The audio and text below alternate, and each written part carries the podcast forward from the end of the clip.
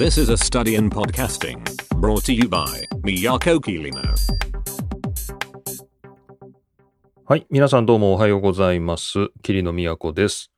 桐野都のポッドキャストの研究第55回目をお送りします。この番組、ポッドキャストの研究は、ポッドキャストのためのポッドキャストです。2008年からポッドキャストを続ける私、桐野都が、ポッドキャストについて勉強したり、ポッドキャストに関する最新の調査や研究を紹介しています。ということで、どうも皆さんおはようございます。今日は2022年の10月15日土曜日ですね。いやーなんかこの1週間、季節の変わり目ってね、こともあると思うんで、なんかすごい疲れるなと思って、なんていうんですかね。なんか寝てるんですよ。ちゃんと寝てるんですけど、まあ、眠りも浅いみたいだし、まあなんか疲れも取れないし、なんか大丈夫なのかなって思ってたんだけど、よく考えたら、先週末は F1 日本グランプリで鈴鹿に出張してたんですよね。出張してたんですよね。で、まあ雨に打たれたりとかして。なんか、まあ土日休みだったんですけど、まあ実質休みなしみたいな、そういう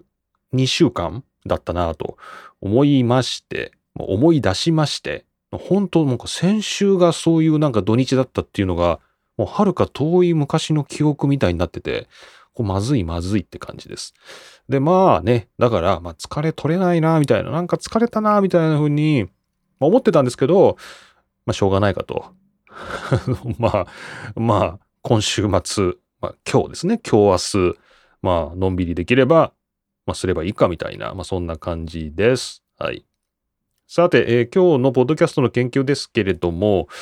いろいろ、えーと、ニュースもありますけど、えー Spotify の話がありますが、まずは、その鈴鹿で、鈴鹿サーキットっていう、まあ、相当に想像しい場所で、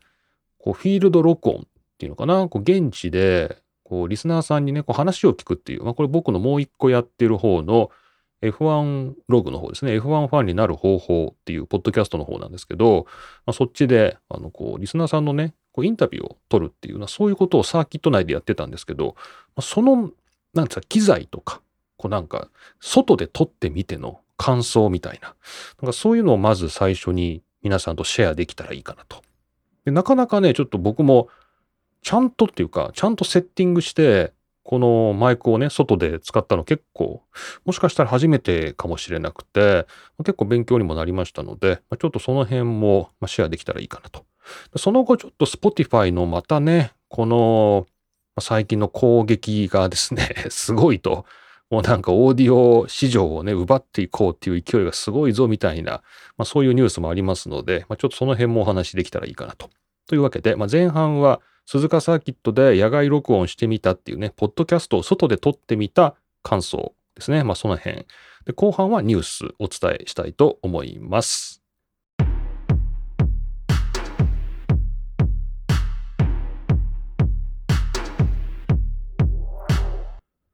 こんなマシュマロをいただいておりました。えーこちらありがとうございます。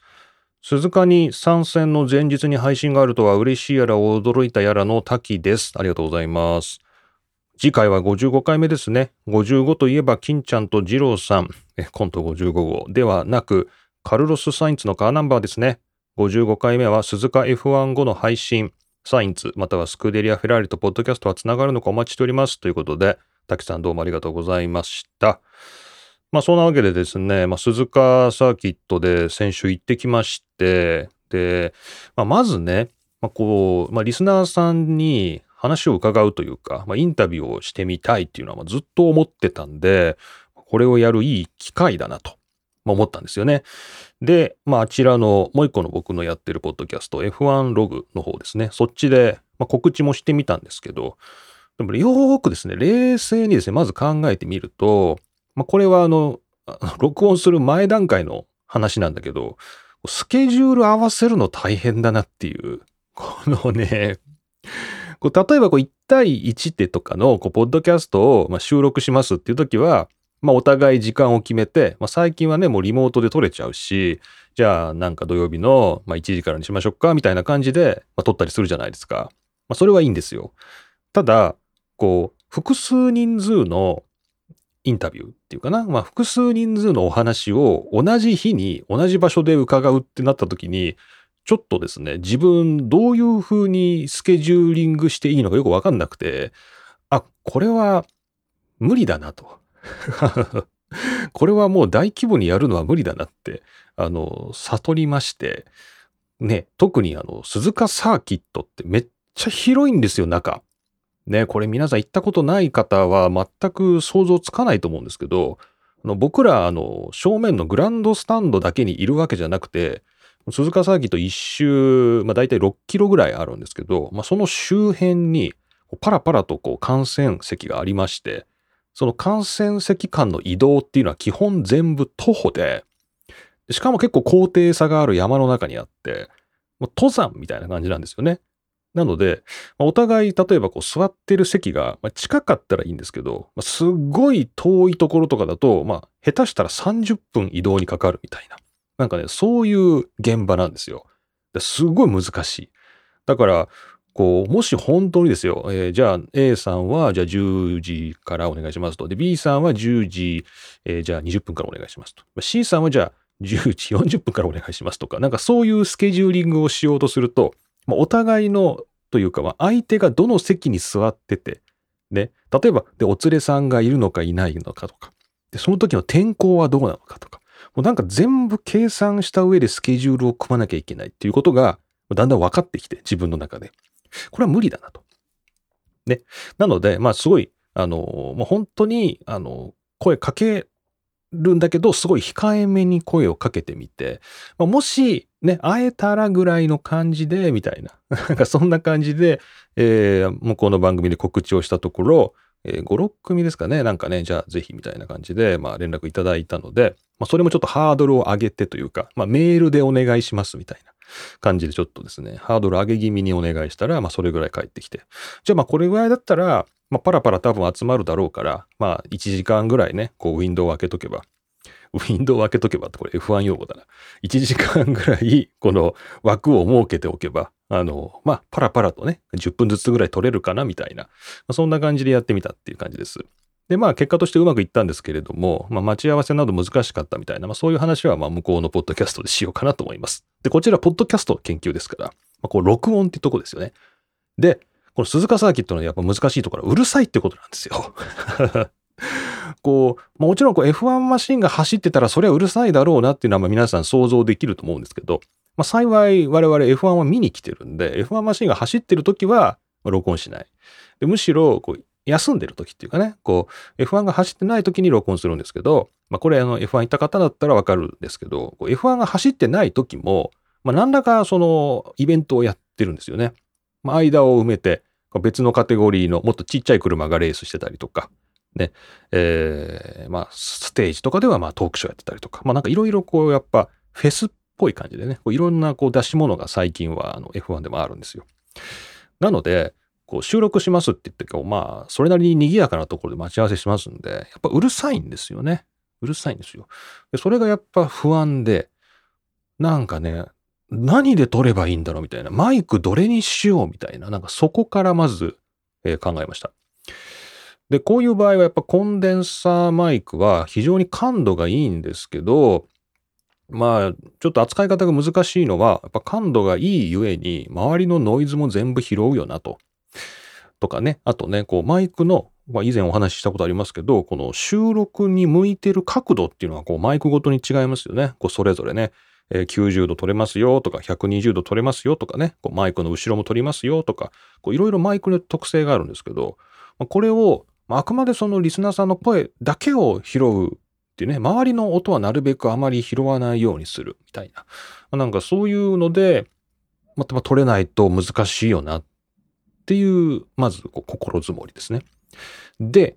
まあ、考えたんですけど、まあ、例えば今普段使ってるような、えー、マイクですね、えー、今日は使ってないんですけど、まあ、ダイナミックマイク、手話のダイナミックマイクとか、あとまあ野外で使うから、あまり高いの持ってきたくないんで、こう、ベリンガーの例えば2000円ぐらいのあのダイナミックマイクとか、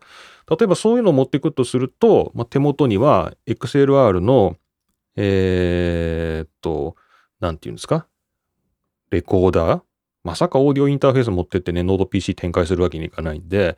えー、ボイスレコーダーとかフィールドレコーダーの XLR 端子のついてるやつとかで、まあ、結構大型になりますよね。そういうレコーダーを持ってってやるか、と思ったんですけど、確かに手元に僕持ってるんですよ。ソニーのね、大きなフィールドレコーダー。XL 端子、XLR のキャノンの端子が2つついてるやつあるんですけど、まあなんかちょっと大げさだしなっていうので、やっぱ iPhone で撮るかと。そういうことになったんです。僕の中でね。なるべくやっぱ荷物は減らしたいっていうね、こうなんか、もうなんかあんま本当に重い荷物とかも辛いんで、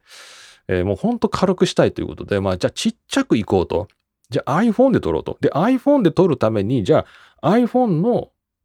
この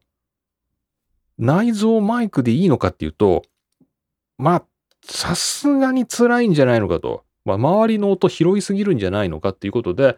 えー、外付けのマイクをね、使いました。で、僕が使ったマイクが、手話の MV88 っていうですね、MV ですね、MV88 っていう、この iPhone の充電ポートのところに挿して使うやつですね。まあ、これ充電ポート、まあ、専門的にはライトニングって言うんですけど、まあ、充電ポート。まあ、そこに挿して、あの、使う外付けのマイク、この MV88 っていうのを、ま、使うことにしました。で、あの、これのいいところは、えっ、ー、と、まあ、これもう生産終了してるみたいなんで、今の現行品で皆さんがもし同じようなものを買おうとすると、MV88 プラスっていうやつになるんですけど、この、まあ、現行品ではない、ちょっと生産完了してるやつですけど、MV88 っていうやつは、こうマイクのあの角度もね、変えれるんですね。どれぐらいの角度を拾いますか？みたいなね。なんかそういうマイクの、まあ、本当に前だけ拾うのか、それとも、えー、何度ぐらいいけんのかな？これ120度ぐらいまでいけんのかな？まあ、それぐらいまで広げて撮るかとか、なんかそういうのも選べるし、この手話のアプリで、中でこう原因の調整もできるんで、まあ、マニュアルで、まあ、大体これぐらいの原因で、あの、メーター見ながら、あの、調整をすると。そういう、あの、結構凝ったこともできるんで、まあ、これでいこうと。ね、これでいこうと。ということで、えー、と iPhone SE っていうですね、非常にちっちゃい iPhone なんですけど、まあ、これのお尻のところにこうバカッとですね、この手話の MV88 をつけて、まあ、これを手持ちマイクとして、えー、使うと。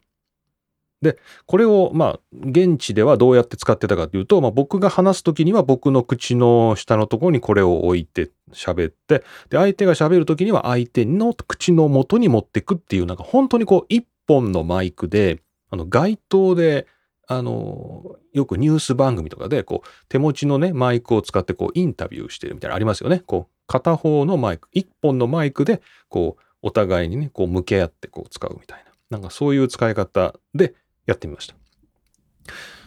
で、まあ、やってみたですね、結果っていうのかさ、結果っていうんですか？このやってみてどんな感じだったかっていうのは、まあ、ちょっとこっちで流すのもなんなんで、えっ、ー、と、あちらのですね、F1 ログの81回目ですね。81回目、Happy Saturday, a Bright Day っていうですね、ジャパニーズ GP パート1っていうのが出てますけど、その F1 ロゴの81回目がこう全編現地のこの手話の MV88 で iPhone で撮った録音になっているので、もし興味があれば、えー、聞いてみてください。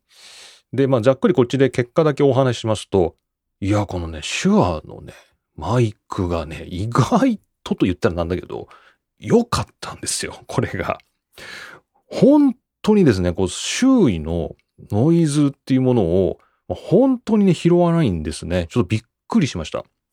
で、かなりそのサーキットを走ってる、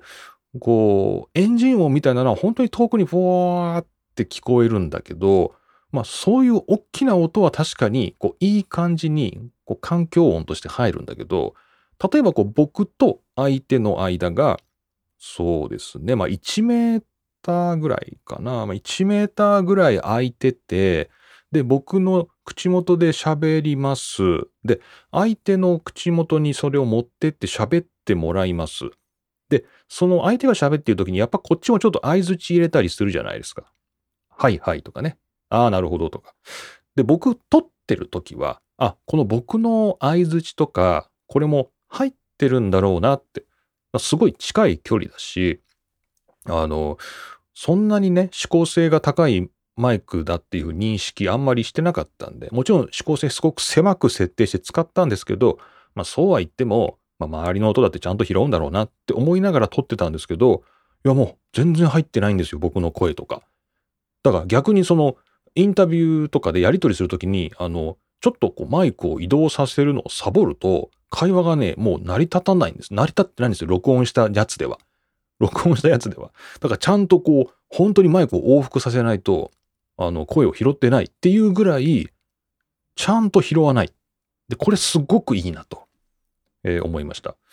なので、まあ、MV88 の指向性非常にこう狭くして使ってみたら、もう意外と野外でも全然取れちゃったという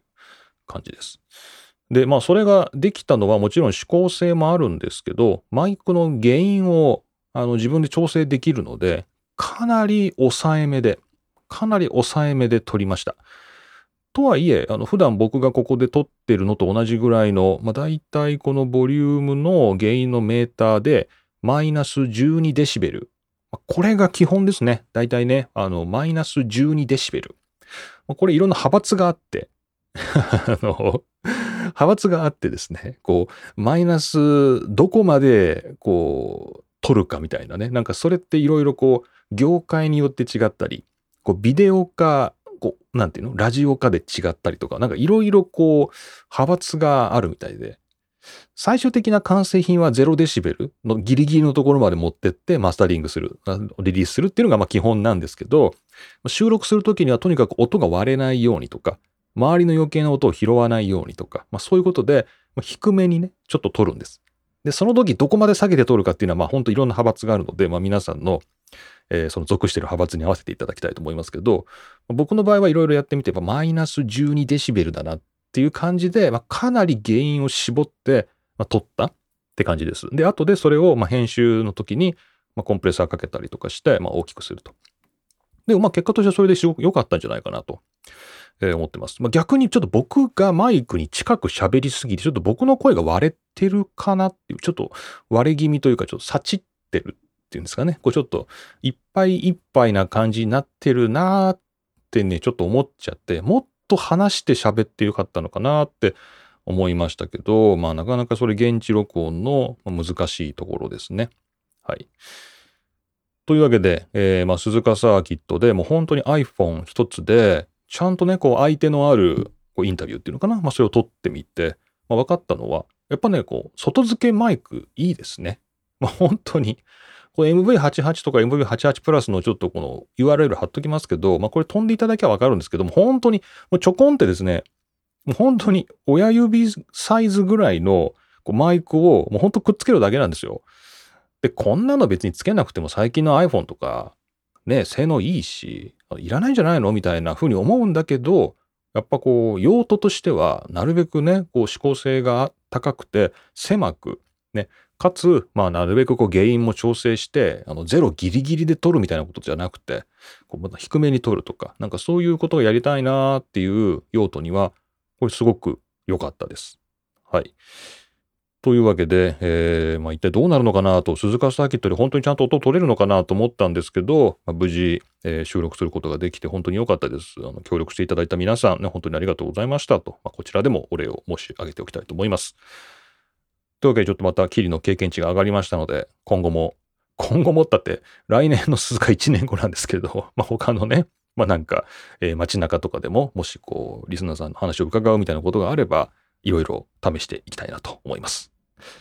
というわけで、えー、鈴鹿サーキットで野外ポッドキャスト収録をしてみたというお話、経験をシェアさせていただきました。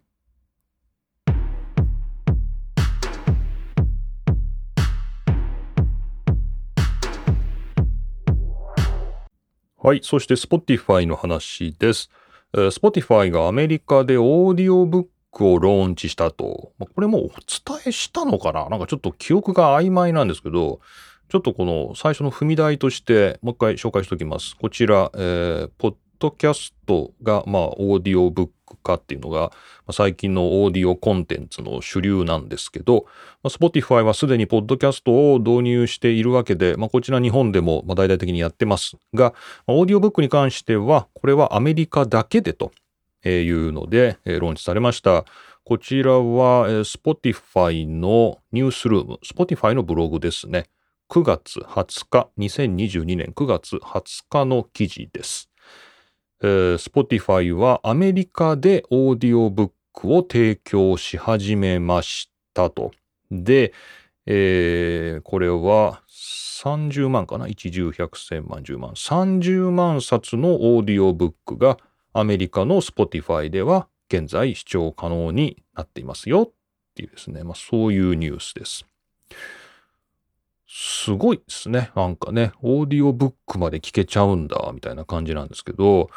で、このオーディオブックが聞けますよっていうのが、まあちょっと僕まだ日本のユーザーなんで、こうどれぐらいの感じでですね、えー、揃ってて、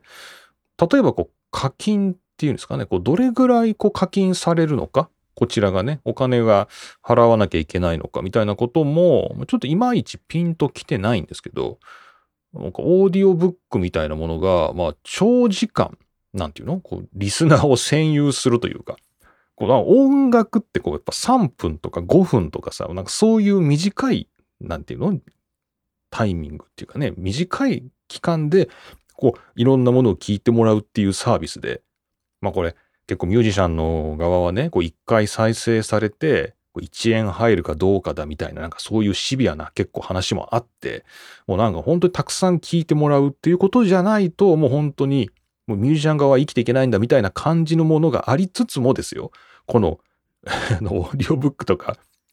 ポッドキャストどころじゃないですよね。もう10時間とかさ、もう20時間そのリスナーを占有するこのコンテンツを同じプラットフォームで流すっていう、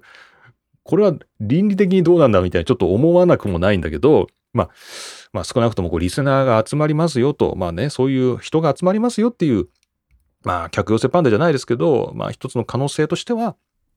まあ音楽を聴く人も増えますよみたいな、なんかそういうこともあんのかなと。ね、まあそういう、まあちょっとこう、もやっとしますけどね、音楽ファンとしてはね、やっぱり、やっぱベースは僕も音楽ファンなんで、やっぱこう音楽ファンとしてはちょっとどうなのかなと思うけど、まあオーディオブックもリリースしたと。でですね、で、日本の側ではですね、この、僕があの、星野源のオールナイトニッポンをですね、最近聞いてるんですけど、この星野源のオールナイトニッポンが Spotify 独占配信がスタートっていう、こちらが2022年の9月7日で、まあ、同じような時期のニュースなんですけど、これもですね、オールナイトニッポンってさ、まあ、日本放送をキーステーションにですね、全国何十何箇所ってですね、言ってますけど、これが今 Spotify で聞けるんですよね。で、あの、まあ、ラジコで今まで聞けたんですけど、うん、ラジコで聞くのと、この Spotify で聞くのは、だいぶ経験が違って、ラジコで聞くときには、まあ、例えばオールナイトニッポンって2時間かな ?3 時、1時から3時かな？えー、1時だよね。1時から3時みたいな、こう2時間をこうずっとやってるんで、ラジコで聞くと、まあ、丸々2時間なんですよ。その CM も全部流れるからね。CM も流れるし、その中で流れる曲っていうのも流れるし、もう本当に丸々2時間がラジコでは後から再生できます。ただし、1週間前かな ?1 週間前までですね。お金払えばいいのかな？お金払わない場合は1週間前までみたいなですね、そういう感じになってます。で、かたやですね、Spotify で独占配信が始まった方では、2時間の番組のはずなんですけど、Spotify 上では1時間20分とかね、1時間15分とかね。なんかそれぐらいの長さになってて、これなんでかっていうと CM が全部カットされてる。まあ逆に言ったらそんなに長いこと CM 流れてるんだってちょっと衝撃ですけどね。で、CM 以外にも曲もカットされてます。曲ね、音楽。音楽もカットされてる。だから本当にこのトークの部分だけがこう全部こうつなげられてます。で、この星野源さんのオールナイトニッポンでは、こう、Spotify に対応するために、ジングルとかも全部入れ替えて、あの、まあ、こう先立ってね、この Spotify で配信される前に、ちょっとリスナーからジングル募集しますみたいな感じで、まあ、著作権フリーというよりは、著作権をこの日本放送に帰属させますみたいなね、なんかそういう条件付きで、えー、リスナーからジングルを集めて、で、それを今使ってて、もう本当に全部番組をこう入れ替えて、著作権フリーというか、なんか全部自分の著作物だけに入れ替えて、あの、Spotify に対応して、で、まあラジオでももちろん流れてんだけど、まあ Spotify でも流して。でも Spotify の方はトークだけになってて CM と音楽がカットされてるっていうね、こういう状況で流されてます。で、まあこれはあの、まあ便利は便利ですね。すごくいいんですけど、やっぱちょっと音楽が流れないのが寂しいかなっていうね、なんかそういう感じはあって。Spotify ってね、音楽をあの流せるっていう機能があるはずなんですけど、まあそれはこれには対応させないんですね。まあ、必ずしも Spotify のライブラリーにある曲が流れるとは限らないので、だと思うんですけど、まあそういう形になってます。で、これもなんか Spotify に人を集めるための宣伝ですよね。こう、オールナイトニッポンみたいな、こう、結構名のある番組が Spotify で聴けるってなると、あ、じゃあ Spotify 入れてみようかな。で、まあ Spotify 最初は無料で聴けるので、まあそれで聴こうかなと。で、ちょっと音楽とかになったら有料プラン払ってくださいね、みたいな。なんかそういうことなのかな。なので、まあ、本当に Spotify が巧妙にこう囲い込みをしてくるというか、怖いですね。本当に。恐ろしいっていうぐらい、まあ、Spotify 攻めてきてますね。すごい。まあ、各有キリノも Spotify ユーザーでプレミアムにお金をもう長年払ってるんですけど、まあそういう意味では Spotify がどんどんリッチになってくるっていうのはまあ悪い話ではないんですけど、いやもう本当この行く先どうなんのかなって、もう本当に、これ以前話しましたけど、こう我々独立系のポッドキャスト、まあここからお金を取り始めるんじゃないかなっていう、なんかね、そういう未来が怖いですね。なんかね、Spotify でこんなにね、豊かなプラットフォームで配信させてあげるんだから、配信する人はまあ月にいくら払ってくださいみたいな。なんかそういうことにもなりかねんなぁと、ね、ちょっと思ったりして、いや、本当に、あの、アンカーもね、アンカー .fm もこれ Spotify 参加の企業なんで、これいつ有料化されるのかなってちょっとビクビクしながら使ってますけどね。はい。まあこんな感じで、えー、まあオーディオブックがね、アメリカでリリースされるわ、まあ日本ではオールナイトニッポンもね、Spotify で始まるわ、まあ本当にまあ Spotify がまあ大変だなと、まあ攻めてくるなっていう感じですね。はい。というわけで、えー、Spotify の攻め上がってくる感じがすごいというですね、そういうニュースをお話ししました。